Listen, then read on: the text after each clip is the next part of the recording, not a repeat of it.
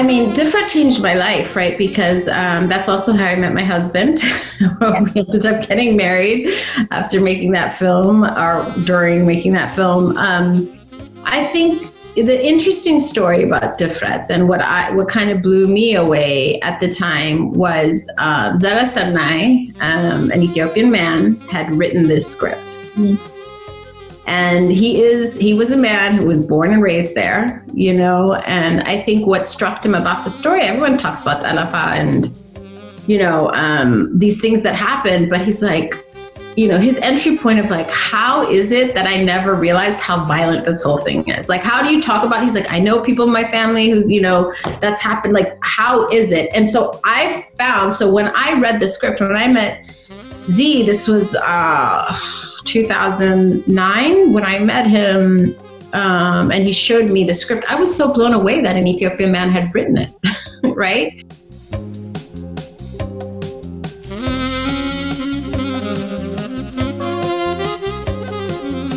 Well, uh, Dr. Mehret, um, it's it's incredibly exciting to have you on Leswa. Um, as I've mentioned, um, it sort of feels like a 360 moment for me as someone who really were, was inspired by your film, Difret, um, and I'm looking to unpack that later in our interview. But it's just I'm grateful. Thank you for being here um, and for really immersing our continent and Ethiopia in filmmaking and health policy. But before we dig deep, I I just wanted to understand sort of like your childhood, who you were as a young student, um, how you were inspired to be a physician and a storyteller. Yeah. So first of all, thank you for having me. Um, I always love talking to younger people because it, it I feel like it's, it gives me energy whenever I want to give up on the world. So thank you for reaching out.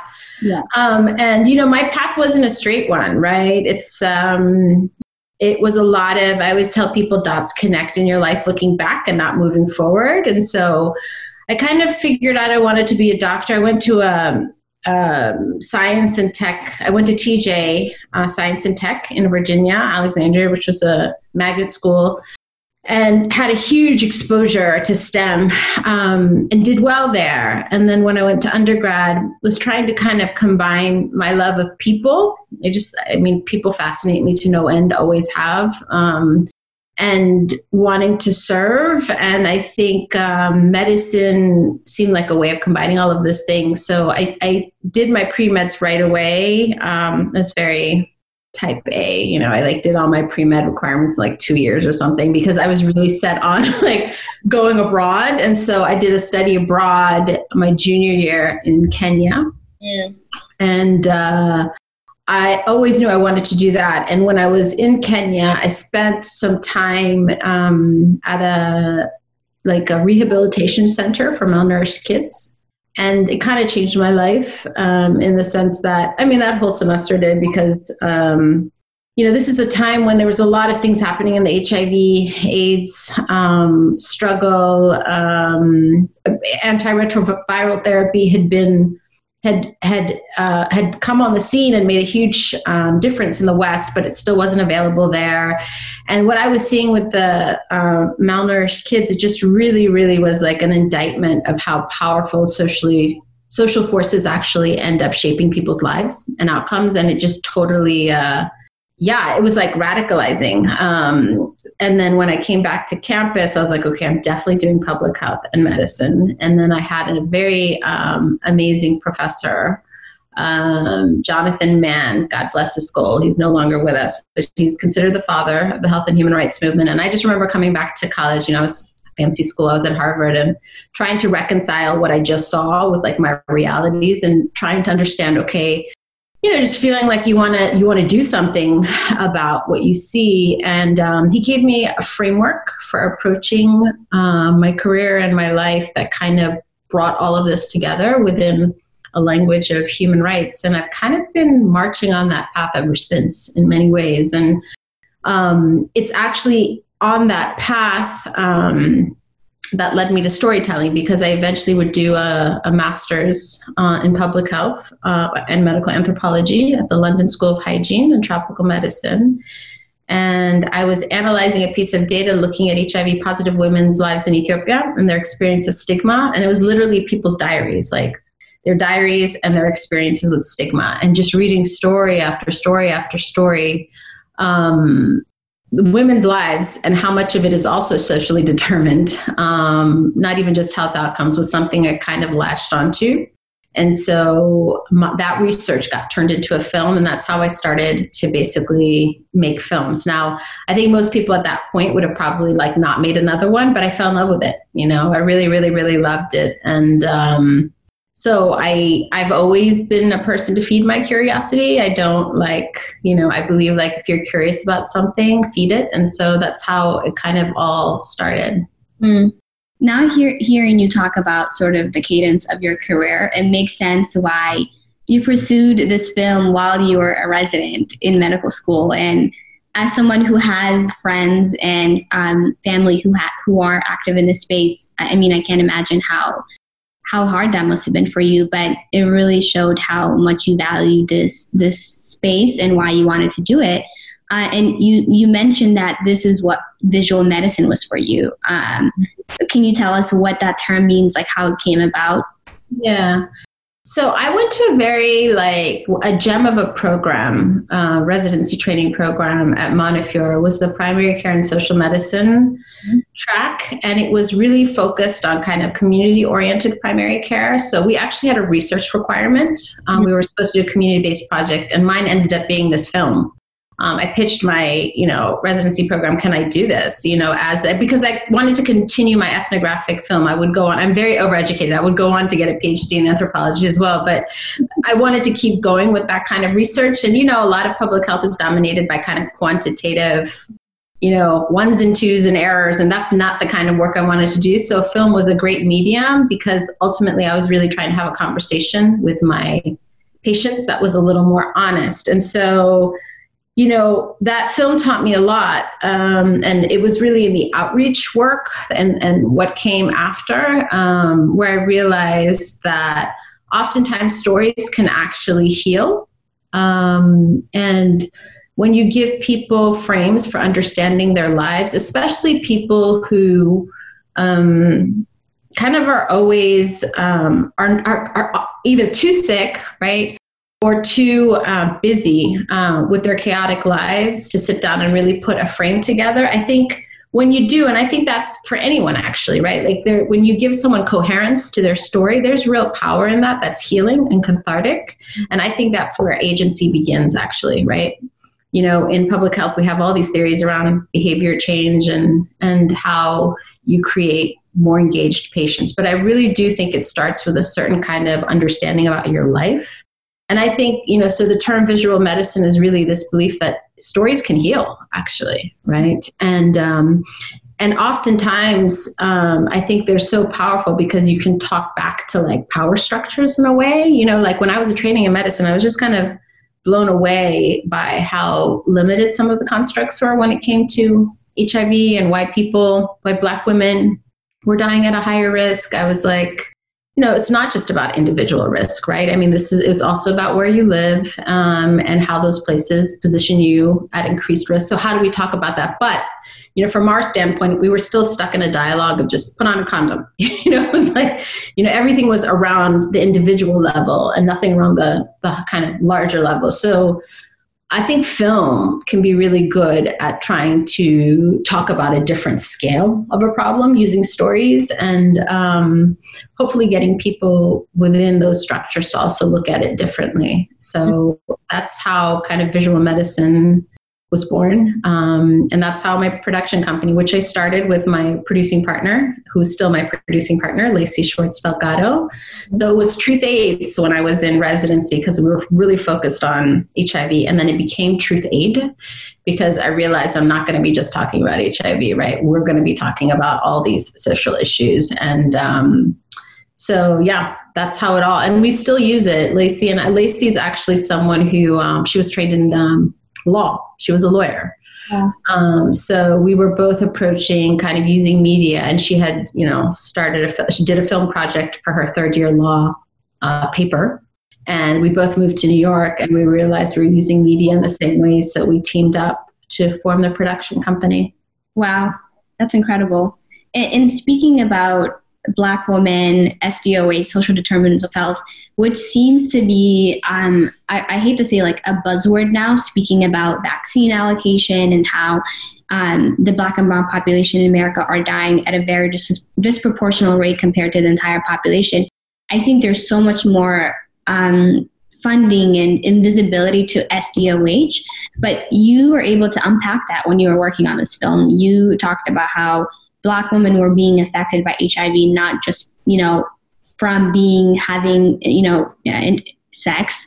It's more so um, where they're from, you know, their location, um, their zip code, trauma, and violence. Um, how are you able to shift that narrative to, to kind of let people understand that this is a whole design holistic problem that needs to be identified and dissected in a more detailed manner? Yeah, I don't know that I can attribute that people actually believe, you know, understood it better, but I, I do think, um, look, you have to present a frame, right? I mean, I think sometimes when you reframe a problem, what solutions are available look different. Like if you continue to just look at individual level risks and individual level things, then uh, a problem that has roots at the societal level, you're going to kind of always get the same outcomes. And so I think, you know, with all of my film work, I'm always trying to say something um, hopefully new or get people to reframe um, like an issue that they think is not even connected to their lives, for example. Um, and, I, and I think film is really useful for that, right? Um, because I think um, film it's like when you're watching the medium you're you, everyone's an audience it doesn't matter if you're a doctor or you're on the patient or you're, you're whatever your entry point is kind of a common entry point and you can start to um, reframe things that people actually think that they understand right? So social determinants of health uh, people have been working on this for a very long time right? Well over you know you know 40 50 years. The literature is there but so much of human behavior isn't grounded in in rational knowledge right? And even if we know the knowledge it takes something completely different to implement the solutions. And so i think especially in academics sometimes we think the papers are enough and sometimes we think the studies are enough but i think with film what's so interesting to me is like not taking knowledge and spreading it to the masses and making it more accessible and digestible and um,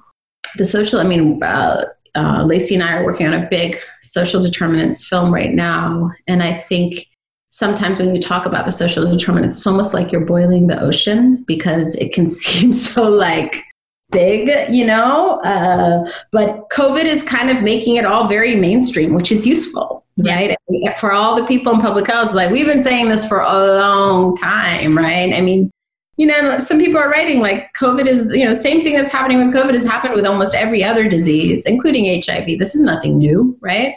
Yeah. Um, it just became nationally. I feel like the mainstream now is aware. So what do we do with that awareness? Is is kind of the next is the next uh, question. I think. Absolutely. And in your, I think this this conversation ties really well to the next question. And using film to sort of create a framework on existing problems. Um, and that's what you did with Difret. Um, childhood marriage is something that has been talked about, understood, unfortunately socially accepted in our culture. Um, and in your continued effort to tell stories that address social barriers, you were able to bring this um, amazing film, the Sundance film, to us in 2015. Um, and as someone who is an advocate for maternal health, women's issues, that was for me the first time I saw a really important and impactful social barrier really brought to like a larger audience. And so I really made it my my duty to bring that to the audience in in Boston. And unfortunately, we did face some pushbacks because it wasn't being previewed in, in premiered in Boston. So through some through some social avenue, we were able to do that and I was pleasantly surprised to see how much support that we got from the Boston community in selling out the film and having over 250 people actually want to understand why childhood marriage is a problem. And to your point, it kind of created a, a framework for them to say, like, this is why this is wrong, and what could we do as a society to take stake in it and address this in a different manner. And so I would love to know about your experience filming this movie, um, the social pushback that you may have had, and the premiere issues in Addis. Um, yeah. Yeah, I mean, Difret changed my life, right? Because um, that's also how I met my husband. we ended up getting married after making that film or during making that film. Um, I think the interesting story about Difret and what I what kind of blew me away at the time was um, Zeresenay, um, an Ethiopian man, had written this script. Mm and he is he was a man who was born and raised there you know and i think what struck him about the story everyone talks about Alafa and you know um, these things that happened but he's like you know his entry point of like how is it that i never realized how violent this whole thing is? Like how do you talk about he's like i know people in my family who's you know that's happened like how is it? And so i found so when i read the script when i met z this was uh 2009 when I met him um, and he showed me the script. I was so blown away that an Ethiopian man had written it, right?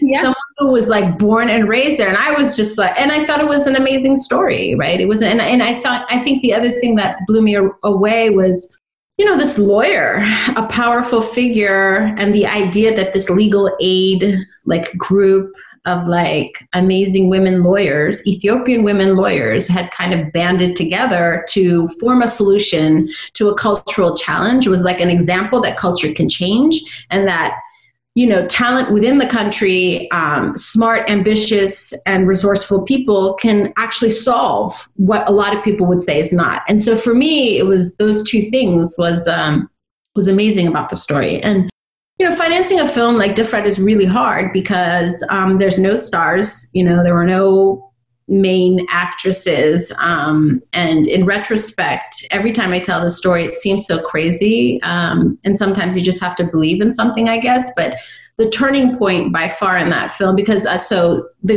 the script was amazing, and uh, Z had been offered, you know, I think they want, you know, some studio had offered because um, was working in LA at the time to have Halle Berry play Meaza, to shoot it in English and not to shoot it in Ethiopia. And that was like the opposite of everything he was trying to do. So that's kind of when I got involved. And it's hard to make a film in Amharic and try to get financed. Um, but the turning point was Julie Mehretu, who I think you've interviewed, if I'm not mistaken. Yeah, right you, yeah. Uh, yeah, I love Julie, and uh, I I knew Julie from New York, um, but when her and Jessica came on as to you know to as investors, that changed everything. It actually made it. It went from possible impossible to possible, and um, you know it was a great story. Z knew what he was doing. Um, Julie understood politically the importance of supporting art uh, from our perspective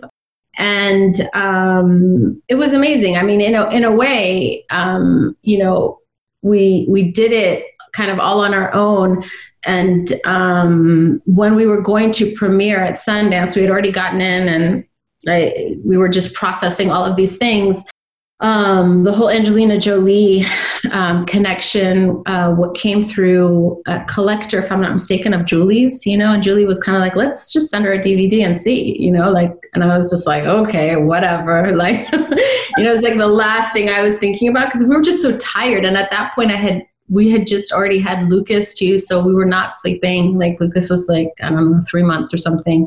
And so the fact that Angelina so kindly kind of and graciously put her name on it just took it to the i mean when that you know when that press release came out it went from like this little engine that could um, to get you know garnering a lot of attention. And as for everything that happened with the premiere i mean this is how i'll say it. I think people have really um, interesting perceptions of how the film world works. You know, I think because we won so many awards, including Sundance and Berlin, I think people just thought we were swimming in money. You know what I mean? I think they didn't understand that, you know, we're in debt from that film and that film was made, you know, with loans. And it's not like anyone, um, you know, paid it. I mean, when Angelina got involved, actually, you know, it was her name uh, as an EP. We had already made the film. And so I just think people thought we were swimming in money. And so, you know, Habesha Network, like, right? I mean, it was a lot of, a lot of that. And so people just coming out of the woodwork trying to get money out of us because they thought we were kind of rolling in it, uh, for lack of a better word.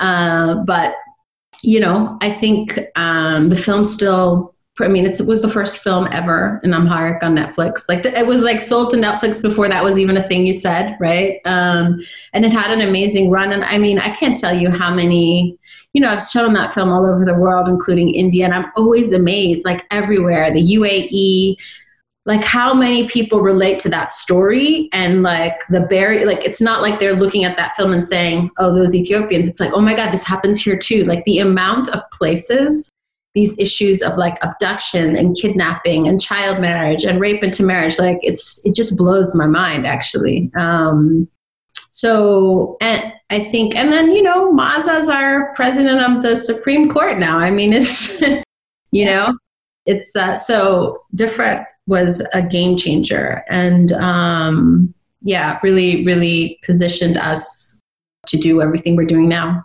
Yeah absolutely. I think on a personal side it sort of brought the conversation to our homes. I think it's sort of like yeah i guess like hush hush it's taboo like let's yeah. not talk about it. But i was just so happy that the the conversations left the theaters and it was internalized and now it's in our homes and we're challenging our parents view on a lot of things. And it's sort of it was sort of the domino effect of really challenging existing patriarchal issues that we face. And we don't want to inherit from our parents. And so I, as a young woman who really stood up and said, this is something that we need to continue and have a conversation on, personally, that was sort of a turning point for I, for me, for a lot of my friends. Um, so thank you. It continues to be one of my favorite films, and having Julian Lesa again, a whole 360 moment. Um, she's amazing. So th- that's awesome.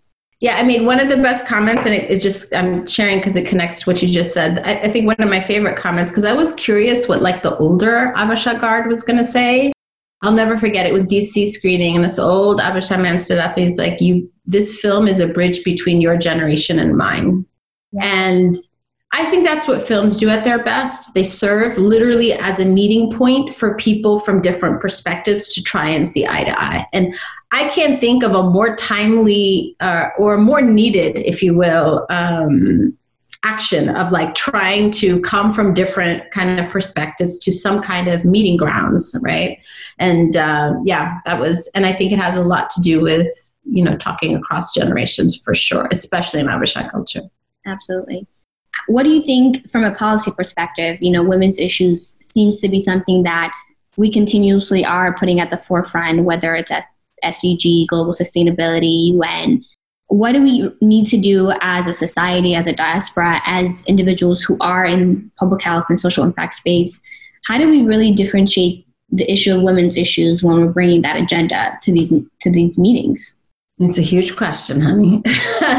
but um, I think you know, I think um, culture has to change. And I think funders have to start funding um, initiatives that are targeting culture. You know, I think, you know, there's this thing, there's this idea that services, services, services. Um, but, you know, services are one part of the discussion. People will not use those services if culture doesn't change, right? And investing in changing norms is a much longer horizon of change. It often is, doesn't match the way that funders kind of want to measure things too, right? I mean, there's a way to do measurement around it, but I think until we really start having targeted efforts that are looking at normative change for women and girls and really thinking about what we can do to create enabling environments mm-hmm. um, at all scales, right? Not just either or, like all of it, right? Thinking about it from the policy level, thinking about it from, okay, service position, uh, provisions and what's available. And then using media and other kind of, and technology now too, um, whatever, digital, to start to have conversations around pushing the needle a little bit on cultural norms, you know? Yeah. I think until we do that, we're kidding ourselves, right? Because something, you know, horrible happens and it all kind of comes crashing down. No one's using the services, this, you know, like, and it becomes like it's like a chicken and egg thing, right? And we keep doing one thing and expecting a different outcome. And it, for women and girls, we know for a fact until culture changes, until people are brave enough to actually do the work. Um, in a in a in a kind of engineered and strategic way, we're not going to get uh, far. I mean, laws are only part of the answer. Policy is only part of the answer. You know. Mm. And speaking of film and technology, I think I've never seen, and bringing it back into the whole uh, generational impact, I've never seen so many of our parents, or the older generation, so active on social media. And so, what better way to bring the issues and, like you mentioned, a framework around the issue of childhood marriage, um, early education, and menstrual cycle, and providing that at an affordable rate um, to social media and you were able to do that, um, you know, at least begin to do that when you founded Truth Aid, um, A150 films with, with Lacey you mentioned. But I can imagine going from a physician to a filmmaker was, uh, I guess, it might have been sort of, uh, I don't know if it was easy for you. Was it easy? Like, did you, you know, uh, get pushbacks? Uh, yeah, I mean, it's, uh, I have a whole talk on this. I mean, look, I mean, I came from immigrant parents who were like, what? You're doing what? You know, um, when I did it, but I always hid behind, you know, I still did public health and policy for a very long time. And then I started working for Obama and it was like, I could do no wrong after that, right? It, they kind of forgot, right? It was like working for Obama for three years. And so it was like that, um, made them drop any apprehensions. And then by then, my production company was really starting to flourish. So, like when Difret came out, we actually came out with two films. It was Little White Lie and Difret mm-hmm. together. And so it was like a one-two punch, if you will. And both of those films did so well um, commercially and just um, in general, like uh, acclaim. So I think my parents slowly warmed into it, but I didn't really give them the space to, you know, I was strategic, you know what I mean? I wasn't like announcing my moves. Um, and I think to this day, look, society is going to try to put a lot of boxes on on your life, regardless of whether you're kind of you care or not. That's just how people are. And I think the mistake that um, people make oftentimes is they internalize those expectations instead of kind of listening. Like it was so clear that storytelling was something that I loved to do and wanted to do more of. And um, I just didn't let anyone, even you know the the haters who were like, "You trained and you did all this." I'm like, "Yeah," and you know, I mean, life is not a straight line, but I think there is a lot, especially when it comes to like leaving something like medicine. I mean, I think the other side of it is that medicine was a really toxic work culture. Like it's a pretty pretty pretty toxic uh, work culture and there were so many even in the health disparities world i met so many problematic people and i was in like all of these shishi fellowships like i'm like if it's this problematic in this space mm.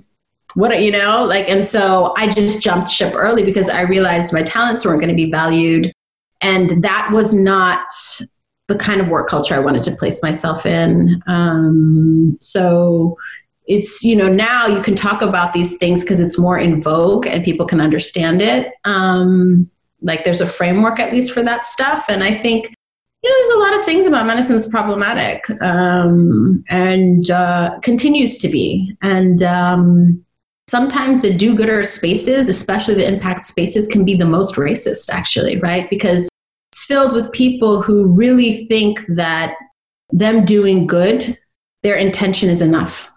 Yeah. And, and we already know that, you know, the road to hell is paved with good intentions, right? And so you have to be a little more critical than that. But if you press that button in that group of people, you get into all kinds of crazy conversations. So yeah. anyway, that's a separate interview, but you know, I feel strongly about it. Um, it's interesting you said that because as someone who works in this space, I'm always thinking about like how how am I pushing the needle on you know economic and health stability, um, or am I continually creating and perpetuating a cycle of dependency for these countries? Um, you know, I'm we're giving, we're donating product donations, and we're saving so many lives, but at the end of the day, are we is our good who's who's really benefiting at the at the end of the day. And it's sort of a personal um, struggle that I, I, think about. And it's hard because you you do feel good at the moment but then how, how do I get out of that and so, sort of independently support these countries sustain themselves? And so we don't have to be completely dependent on on the Western world in any capacity. But like you said that is uh, dropping a like you said a puddle or a, a drop in the ocean. And maybe I'll have a chance to, to figure that out, but it is hard. You know, you're, but all you have to do is make sure you keep asking that question, right? I mean, I think the problem is when you can't even ask that question anymore, which is what happens because people just get stuck in the way that they're viewing a problem. You know, I mean, there's been a lot of literature written on this, some of it very controversial, but I think this conversation of sustainability, it's actually why I'm very focused on job creation right now. Because as someone who was really laser focused on health for a very long time, and I still think of health as like the fundamental opportunity, like without health, there's nothing else. But jobs change lives, right? And jobs also lead to sustainable solutions within local markets and within local places, right? There's got to be a way that you can stay in Ethiopia and still have a career and dignified work and don't have to leave and can can do all of these things, right? And so like um I think creating jobs is really really an important piece of it mm-hmm. you know the economic growth. And i think there's a huge i mean there's so much work we have to do around making the private sector actually be a real private sector.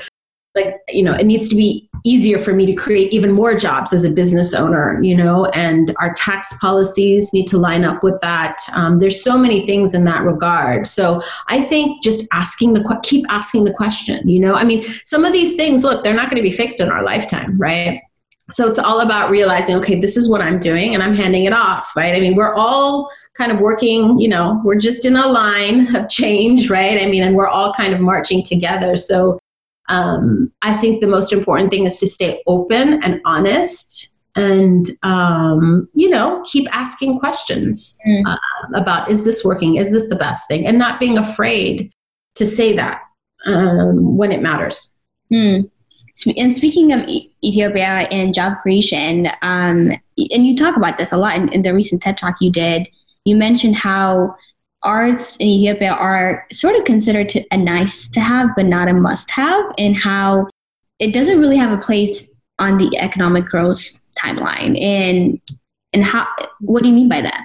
Yeah, you know, it's funny. I think I look at these things because I would argue even here to a certain degree. I mean, here it's a lot more like arts will come up on your horizon as a job. You know, so I'm going into film and media like as a second career, right? It never came up on my radar at all. Like you could be a doctor, a lawyer, an engineer, or whatever else, right? And so I just think of, we think like, especially in poor countries or whatever, underdeveloped, whatever the word is we're using nowadays, like I think we think of it as like they've got all these other issues, right? And so the last thing that they need to be investing in is art. But what's so interesting, like in the Ethiopian context, it's one of the oldest fine arts schools in the on the continent is actually in Ethiopia, you know?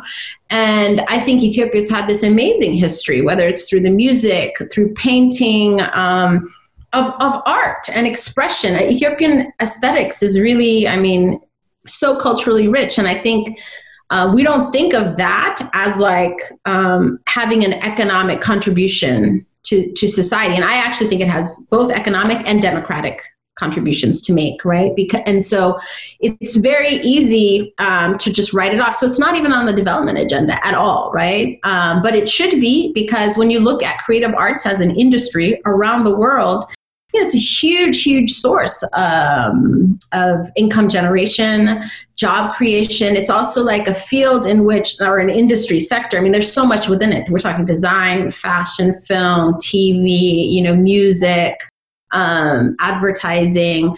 All of this, the idea operates also around things like IP and having an infrastructure where people should be making money. I mean, these can be sources for actual foreign direct investment um, look at Nollywood, right? Nollywood is employs um, a huge sector of the society and was one of the most resilient during the financial crash, right? When the oil companies were crashing, Nollywood was booming, right? Mm-hmm. And so entertainment has always been kind of a robust and elastic um, sector, but we've completely underinvested in it, um, and it makes no sense, right? Um, because I think when you look at all of and and I, which is why it's so amazing that the Job Creations Commission kind of included it in the National Job Action Plan and is starting to think about okay, how, what do we do for for that to be a possibility? You know, in Ethiopia, that you know, education in, in terms of like actual schools that focus on all of that stuff are also kind of growing. You know, you can study now fashion and textile and all of these things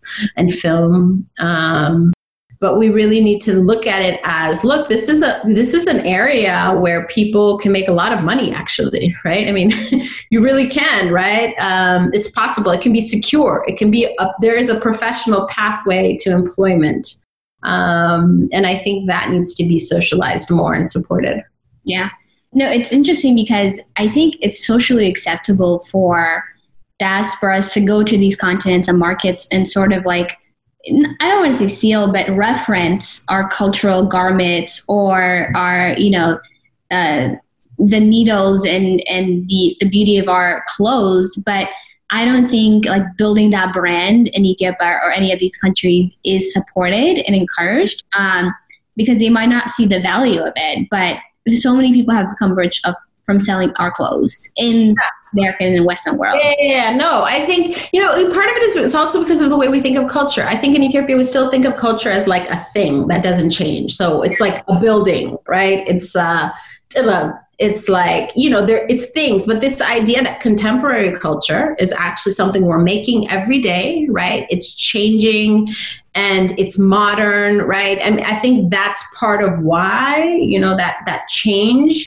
And so like I'm really focused on, um, along with a group of us, trying to start something called Ethiopia Creates that's really trying to start that conversation in a real way um, and trying to think of like, you know, we had, we organized an export mission to the European film market, you know, made sure picked filmmakers, trained them, make sure they could p- pitch to global market. I mean, there's so much talent um, in the in the younger population. I mean, it's it's incredible the talent, um, but it's like training them so that they can access the global market and do well and compete and all of that um, that's kind of missing still the infrastructure for that. And that's what i'm hoping ethiopia creates can kind of help fill in a way you know um, and training them and also allowing our community to be receptive of that change and that cultural shift. And I see that so much more now in our music, um, especially like with okay. like Cosmas and Rophnan. And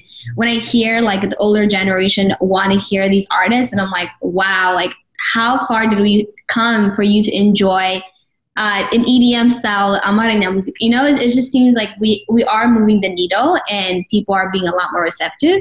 Um, but th- there definitely needs to be a lot more push in storytelling and in that creative industry. And speaking of speaking of storytelling TV, you're now the executive producer and director of social impact for Kana TV. That's amazing. Congratulations. Um, in a space where, again, this is not celebrated and championed, um, how have you continued to protect your vision, your artistry with such a big platform? Yeah, you know, Kana, I was really laser focused on original content and kind of series drama, original series drama. And so, you know, Kana launched on a dubbing, mo- you know, a dubbing heavy model, and I joined Kana not to do that, to do more you know series drama which is um, what i was interested in and so i think it's a really interesting idea this idea of trying to produce something that's kind of premium content in a place like ethiopia where the training might not be that mm-hmm. and so for me one of the coolest things had has been having the opportunity to work with um, the original content team around training for serial drama. Serial drama is like at the you know at the high level, it's like a factory. There's so many things that need to kind of go right, and so that experience of like trying to do it over and over again um, with a TV show like, like Yegna, um, initially with um, What's an Inheritance was really um, is the best part of what I did. I feel like and um, you know, I think uh, like anything else, I think you have to, as a producer, one of your roles is to kind of like zone in on what is the vision for this project and keep everyone marching in that direction and then trying to marshal the resources to make that happen. So that's been amazing, you know, and um, Yegna has been a real, I think, um, line in the sand in terms of storytelling in terms of social impact by far, right? I think it is the most socially impactful uh, program ever in Ethiopia, and it's because it was designed by in that way, right? And I think the Girl Effect Ethiopia team are just magnificent a group of like amazing uh, women ethiopians you know? Um, and i think they've done a wonderful job at really steering the brand and making sure it stays like focused on the target audience. And then also like for me it's kind of a dream as a commercial partner to be you know that model of private public is also not as explored in ethiopia. And it's a way i've worked for a very long time because of truth aid. We've always had public private in that regard. And so i think that way of working is a little newer um, but it's been amazing to be a commercial partner for like a nonprofit entity and really think through how to achieve double bottom lines together, you know? And I think that Yegna has been a real success in that regard, and I'm hoping continues to be. Um, Absolutely. Um, we watch it, my cousins and I watch it. I love it. are huge advocates. And as we continue to watch it, I've never seen a show or a drama be so intentional about creating a diverse storyline um, when it comes to the individuals, when it comes to gender diversity, when it comes to religion, um, adversity, diversity. Like you, you, I think it's been intentional to really embody the the diversity of our culture in Ethiopia. Um, and how, why was that important to you, and how were you able to sort of construct such a, a holistic um, drama? Yeah, well, first of all, Yegna is uh, a project of Girl Effect Ethiopia, right? And so, like, initially, so I've been on it since the first season. Um, you know, we had character profiles um, that that came out of you know, Girl Effect did all of this formative research around these characters and like what would make sense. I was super excited about guys being integrated into storylines because I think sometimes when we think about girls we leave the guys out. So i was already like excited about that. And we just worked together um, about trying to think through how um, you know i wanted to actually say this before. Taking a social issue and making it entertaining is actually very hard right? I mean like what z did with Difret was very very hard actually right? Because um, it, it looks like it's easy, but it's not because it can either you can you can either feel like you're spoon feeding medicine, if you will, you know what I mean, um, and it can be too heavy handed oftentimes. Uh, so trying to find the right kind of balance, which you know we're getting better. We're now season four. I think season four is the actually the most entertaining so far of all of them in that way. But it was part of Girl Effect's kind of mission and vision for it was to really represent all of Ethiopia as authentically as possible. I mean, these are Ethiopian women writers that we we trained, women directors, you know, female producer. I mean, it's from you know. I think that all comes through in the storytelling um, because everyone um, we're all aligned in what we're trying to say about girls and giving them agency, but then also trying to present a world because in Ethiopian society, young people aren't exactly given a platform. You know, oftentimes it's kind of like, shut up, right? Don't say anything. So, this idea of opening up their world in a way that's accessible, Girl Effect always wanted to also, you know, bring music into it because music makes things kind of um, easier to translate and it's like it's like a hook because everyone loves music, right? So all of these things are incredibly intentional. The writing process is really like, um, you know, it's rigorous, um, lots of research, lots of talking to young girls all over Ethiopia, trying to figure out what, you know, what is the what with them, what matters, what's hitting, what's not. And so it is all about the social impact. Like it is, you know, like there's a lot that goes into that. Um, and it's very, very intentional from Girl Effect side. And, and what I loved is looking at some of the the actors on their social media and really understanding who they are in person is not too far off from what they reflect in these shows. And I just love that you're not creating a character for the sake of it, but these are real life individuals who are operating in these spaces that you're reflecting on screen. And I think that's sort of the missing link that has existed throughout tradition um, and bringing situations on a larger screen, whether through music or through film. Um, so I, I really love that. That's amazing. Yeah, the casting process was serious, right? To find those people, we saw hundreds and hundreds, if not thousands, I think total. I'm forgetting what season one numbers were when we were casting. I mean, it was a it was a very thorough casting call to try and find um, the characters. Um, yeah, that's great. So, so we're we're almost at the end. I have two more questions, and the second to last one is sort of the state that we're in as a country. Um, you know, it's it's there's so much happening. There's so much adversity and sadness. Um, and you mentioned how we can use visual medicine to really unite one another in in this space and the time. Um, and so I wanted to know, like, how can we use storytelling to bring different voices, different perspectives, ideas uh, to, to one unit? It's a tough one. I mean, I think this is about as polarized as I've ever seen our community, to tell you the truth. Mm-hmm. Um, I mean, I remember the early 90s when this, you know, when border wars and Eritrea and all of that was happening as well. But I feel like now we have social media, which has made it all like so much worse in a way, right? Um, it's really it's really difficult and in all honesty i'm still trying to get clear on wrapping my head around all of it um, because I think we need to not politicize everything, right? I mean, there is a serious humanitarian crisis as well, and so I think it's about. Look, I'm I, I'm still a you know I'm a filmmaker, but I'm still a doctor at my heart, and so you know I'm thinking about what can I do um, to the people who need medicine, who need help. Um, that's where I'm focused. So I'm very focused on love and medicine.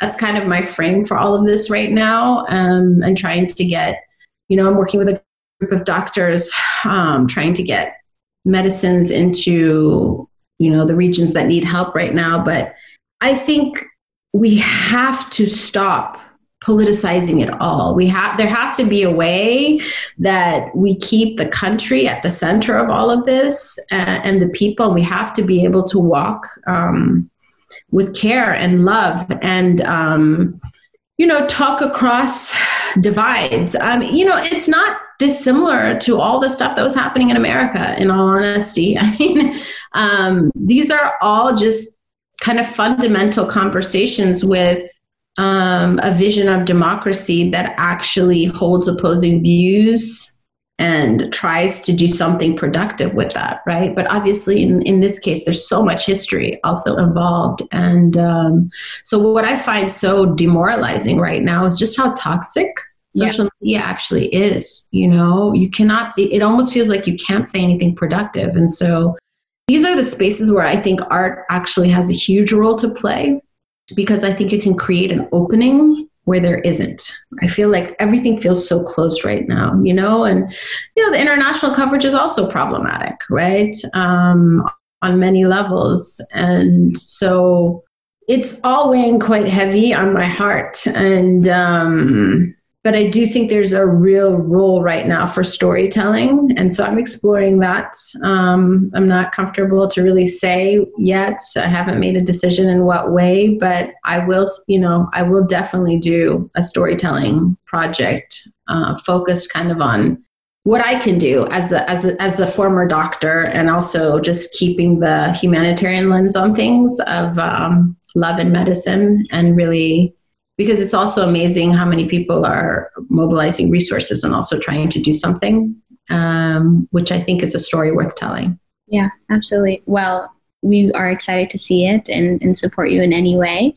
Um, I think it's interesting. You said the dialogue that's been created in the, in a constructive, but also in a very divisive and um, just in a sad manner, and how social media has uh, sensationalized so many things. Um, in that in that same breath, I think it has given the opportunity for again this multi generational connection and dialogue to exist and push back on existing knowledge and culture that our family, our elders have known and understood and been passed to. Um, and so, I mean, before I, I, I got on to talk to you, I was having a dialogue about this with, with my family. Like this seems to be the continuous conversation about like what's happening, um, debunking things and sort of like challenging existing um, notions and ideas. And I do, I really do, as someone who's very passionate about my country, I really do hope that we do come to a positive and safe space um, for everybody to exist. Um, and so that's what I would say on that. Um, but as my last question to you, I always ask this question to all my guests, um, and I will definitely internalize this uh, this feedback because uh, as a storyteller, I'm always curious to know how I could I could be better. Um, what is your advice and words of wisdom to young girls, women who, who want to be in the space that you are, who who've accomplished, who've received the accolades, um, and I say that because you are in a space that's not championed and sort of criticized um, when individuals are thinking of pursuing singing, creative industry, and artistry. I mean, my big best, my big advice to you is you have to invest in yourself and you have to believe in yourself, right? I think as especially young women in this world, you're kind of so, oftentimes socialized into kind of not trusting yourself. It's something that I feel like we're taught um, and silencing, you know, in various ways. And so to to have the courage to kind of um, follow what you're feeling, you know, and have have have the courage to invest in yourself and to bet on yourself, even when it's not popular, you know, and look, you can have a nine to five and still try to kind of start to cultivate your skills. And so just continue to work at it you know continue to work at it. And it, i think it's not a sprint it's a marathon you know and it's not until you've put in your hours that you're going to kind of i think see the fruits of your labor really taking off if you will. But but trust yourself because i think what the world tries to do is get in between you and your own instinct often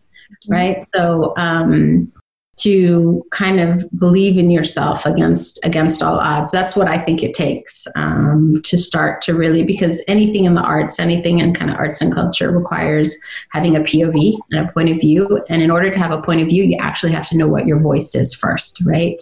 Mm-hmm. and, and who you are. And so i think that that journey is no one else can do that journey but you of like figuring out what is your take on things you know? I always tell people like one thing about kind of doing it second in my life is that i really had so many experiences to pull from that i had a real pov i had some things to say when i was ready to say it. And so yeah um, stay the course. That's my big piece of advice. Stay the course Thank you. Thank you so much. This has been amazing. Thank you so much for taking the time to be here.